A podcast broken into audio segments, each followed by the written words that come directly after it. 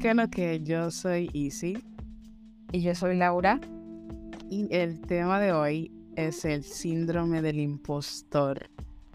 Bueno, bueno, bueno. bueno, este es un problema neuropsicológico eh, que también tiene otros nombres. Es conocido como el fenómeno del impostor o el síndrome del fraude. Las personas que lo padecen suelen caracterizarse por sentirse insuficientes con todo aquello que hacen, por lo que eso desemboca en tener un constante miedo sobre lo que otras personas pueden pensar de ellos o que mienten concretamente. Y no está reconocido actualmente como un trastorno o una enfermedad mental.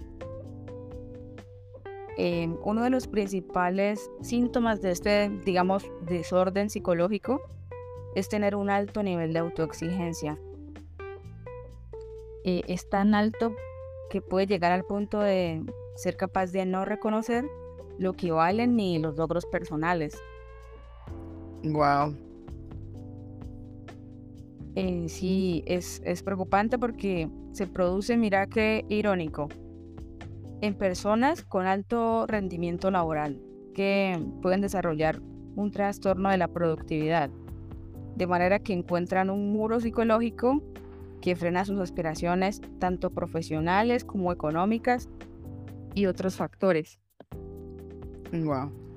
Bueno, en la misma línea, el síndrome del impostor es cuando sientes que los éxitos que estás teniendo, las cosas bacanas que estás consiguiendo, es pura suerte. Que no eres consciente de tus logros, siempre dices que te han ayudado, que llegó por sí solo. Básicamente minimizando los elogios. No hay un autorreconocimiento. Tiene, tiene mucho que ver con la autoestima cuando no la tienes clara. Las personas que, que luchan con el síndrome del impostor creen que no merecen sus logros, que no son tan competentes o inteligentes como otros podrían pensar. Los que tienen el síndrome del impostor suelen tener buenos logros, pueden ocupar un alto cargo o tener numerosos títulos académicos. Es que mira que todo conlleva a ese punto, ¿no? Que entre más autoexigente sea la persona, más propenso a padecerlo es. Total, totalmente. Eh, aquí voy a decir unas causas principales que hemos extraído eh, para padecer este síndrome. La primera es tener, como decías, un bajo nivel de autoestima. Sí, si tú te fijas como que mucho tiene que ver con la autoestima. No sé si me doy a entender. Sí, pues, los temas que hemos abordado, ¿cierto? Total, totalmente. Continúa. El segundo es tener, bueno, haber sido objeto de numerosas críticas durante la infancia. Es que mira que no se pone uno a pensar que lo que se le diga a un niño repercute en su vida de adulto. Es por eso que es bueno tratarlos con afirmaciones positivas, es decir, y no tanto al elogio como que, ay, usted es bueno, usted es perfecto, sino que creo yo que hay que saber resaltar las buenas y claro, corregir cuando sea necesario. Claro. Todo eso que es la niñez repercute en la vida de adulto sí o sí. Otro factor es ser una persona muy insegura. El cuarto eh, sería tener una no tener confianza en lo que es capaz de hacer. Y el quinto es tener altos niveles de autocrítica y de exigencia. Desde ya adelanto que por ahí voy entrando yo. bueno, el, el síndrome del impostor es bien común. Según estadísticas, el 70% de las personas hemos padecido del síndrome del impostor y es excelente para poder comprender y sobre todo empatizar con otras personas. Por ejemplo, a mí me ha pasado, vamos a decir, en un examen, antes de tomar el examen, uno está que como que con mucha duda y así. Luego paso el examen con calificaciones excelentes y de una uno piensa como que, uy, fue suerte. No, bro, tú eres duro y ya, son, son pensamientos, no tiene que ver con habilidades o capacidades. Son pensamientos negativos, porque la mayoría de las personas que padecen del síndrome de impostor son personas que están logrando cosas increíbles, pero no se la dan ellos mismos. Eh, mira que ahora, ahora que, que mencionas así que no son las habilidades, sino los pensamientos, y recuerdo que yo creo que también lo tenés presente. Ajá, para graduarme uno de los requisitos era aprobar unos exámenes que se llaman preparatorios. Y pues la verdad eran muy complejos y tenían unas consecuencias muy graves si, los, si no los aprobaba. Y no vamos a decir que fui la más net, pero tenía calificaciones sobresalientes. Y cuando me enfrenté a estos exámenes, pues las calificaciones no eran tan buenas. Lo importante era aprobar. Pero claro, como no tenía los resultados que estaba acostumbrada, me llené de mucho temor. Y cuando los aprobaba, no era capaz de reconocer qué era el esfuerzo, ¿cierto? Sino que era como que, uy, marica, qué suerte.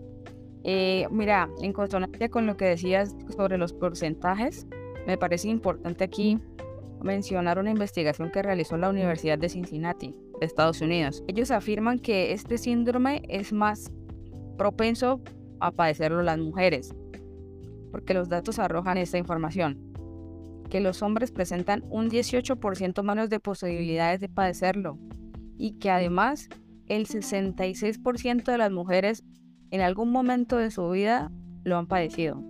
¡Wow!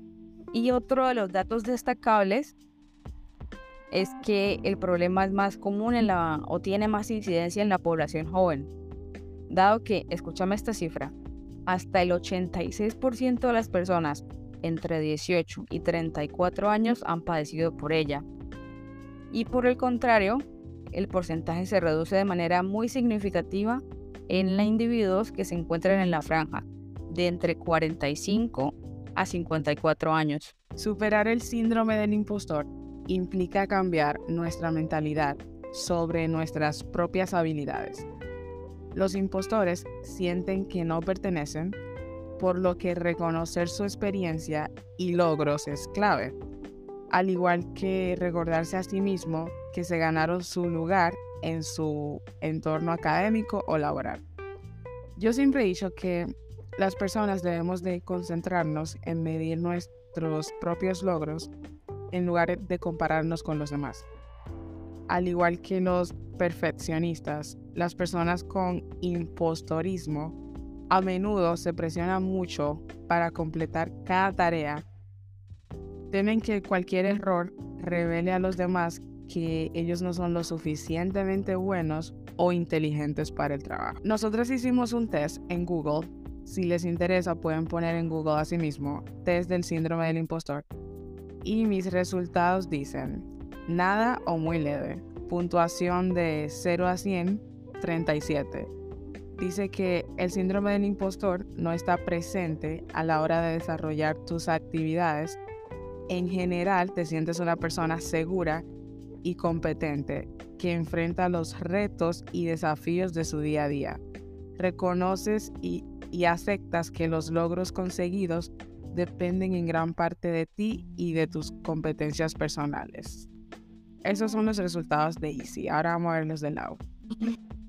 Como yo les he venido anticipando, debido a mi alto nivel de autoexigencia y de perfeccionismo, el nivel de síndrome del impostor es del 45.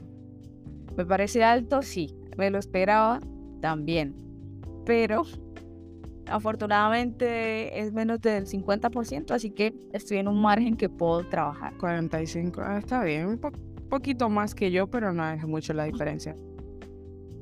Y ya para finalizar, para los que están padeciendo del síndrome del impostor en el momento, yo sé que es difícil alejarlo de tus pensamientos porque todos hemos padecido por ese, por ese síndrome en algún momento de nuestra vida y es algo que le da vueltas a uno en la cabeza, pero hay que tratar de mantener pensamientos positivos y reconocer que todo el esfuerzo que tú le metes a tus proyectos es lo que genera los resultados positivos y no es una cuestión de suerte.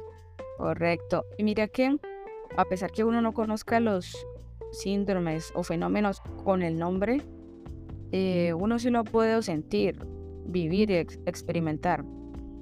Y lo importante es que uno reconozca que los logros son consecuencia, como lo decís, del trabajo y que cuando es del caso se pueden resaltar los logros porque ha sido con mucho esfuerzo. No pensar que son actos de, de suerte, como lo decías cada cosa bonita que a ti te pasa es por tus habilidades, por, por el empeño que tú le metes y todo eso. Al final del día nunca es cuestión de suerte. Tú eres duro y ya y hay que aprender a, a aceptar eso. Bueno, eso fue todo por hoy. Muchas gracias. Bye. Bye.